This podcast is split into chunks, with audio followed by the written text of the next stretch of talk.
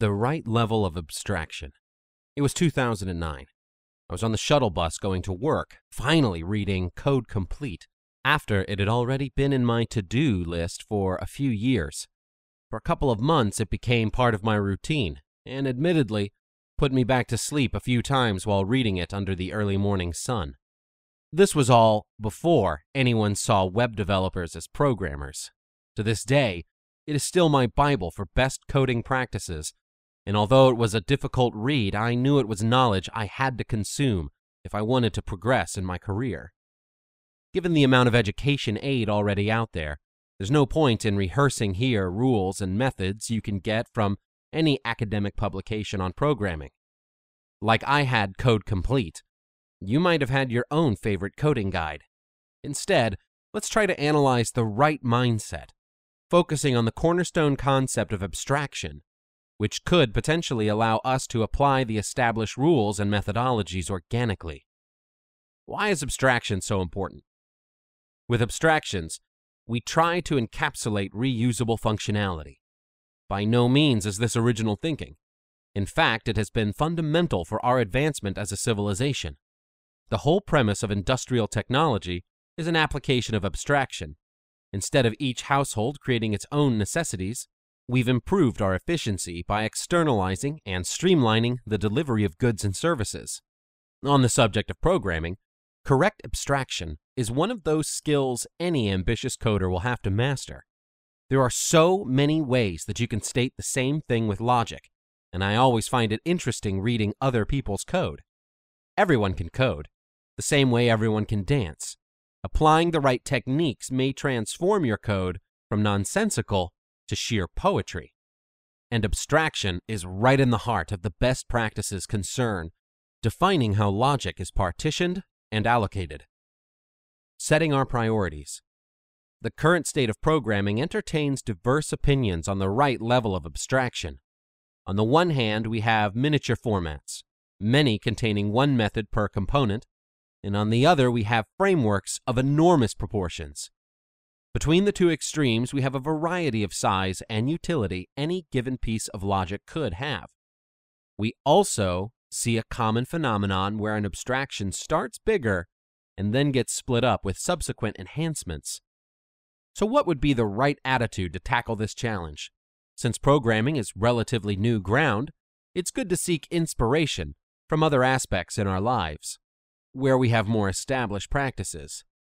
If, for example, we take a bookcase and disassemble it. We call those pieces planks of wood. We give them a different name because the purpose of the bookcase is not fulfilled. At what point do the planks of wood form a bookcase? There is a fine line where if we take anything out of a structure, it will cease to be the original object because it can't fulfill the role it is meant to. Conclusion number one an abstraction contains everything that is absolutely necessary to define its purpose. Let's take another example from carpentry. One could say that the handle of a door is a separate body from the door itself, and that fitting a handle to every door is an excess expense we can save by introducing a separate abstraction. We simply create a universal handle that fits in a standard handle hole. That way, doors won't need handles. Instead, everyone will have to carry a handle with them and fit it in every door they want to open. This single innovation can save an incredible amount of materials if applied on a global scale. Only thing is, in practice, this will never work. The assumption that everyone will carry their handle is wrong because it's inconvenient, and considering the overall confusion when handles are missing, borrowed, or forgotten, this application is mostly ineffective. To add to our previous conclusion, the right abstraction isn't necessarily defined by how small you can partition an item. Conclusion number two when in conflict, utility supersedes downsizing. The car is another popular abstraction of the real world. What's interesting with this particular object is that we generally think of the wheels as being decoupled from the car. This is mainly because there are so many different options for wheels. Imagine if we made cars with wheels fixed on them. We would then have to have different car models for every different type of wheels. Even if wheels are a necessary piece of the car, we still see them as a separate entity. Conclusion number three extracting a portion of an abstraction to a separate entity is welcomed when the number of possible customization options exceeds the purpose of the abstraction. Now that we've set the attitude for dealing with this subject, let's see how we can translate it to practical advice on coding. Where do we start? Code shows you the way. I like to think that logic is universal, and that when things don't add up or turn out as we expect them to, it must be for a reason. With that in mind, there are certain conditions we could consider as red flags when judging an abstraction.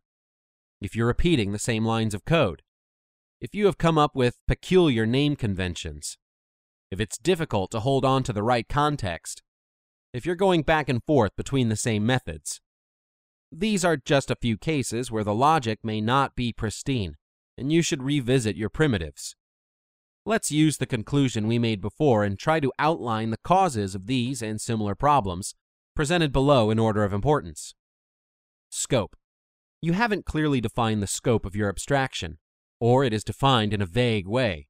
Focusing on the characteristic attributes of each object will allow you to more easily define each abstraction. Making Swiss Army knife abstractions is not a good idea. Interface. You have a set of methods you can interact with, but these methods are not adequate and or ideal. As a rule of thumb, it's better to generalize your approach in creating your interfacing methods so it appears to have the expected behavior. When it comes to exposing features, work in batches. Logic transition. If what you think and what you code are different, maybe you haven't partitioned your logic in the same way you intuitively do to explain the concept. Translating your intuitive impression into code is a sure guide. Readability. Code should make sense when you read it. Whenever your logic diverts too much from the purpose of the method, it is a good idea to consider extracting it to a separate method. Equally, when there's an overlap in the namespaces, maybe it's time to split the logic. Every method in class is a chance for clearing the slate and starting with a fresh set of variables. Size. Simply put, too much bloat. With our attitude adjusted as mentioned above, it is easier to decide what we need to leave in and what to take out. Be merciless and cut everything else. Sometimes limitations are good. If we need to simplify things by not allowing every possible option, so be it. Like any other craft, there are no definite rules in programming to ensure a quality end result. After a certain point, it is up to the subjective taste of the creator to define what is represented and how it is laid on the screen. Given that, the above guidelines may put you in the right mindset so your abstraction layer won't cause you headaches in the long term. It's up to us, being responsible craftspeople, to make sure our work is both functional and appealing.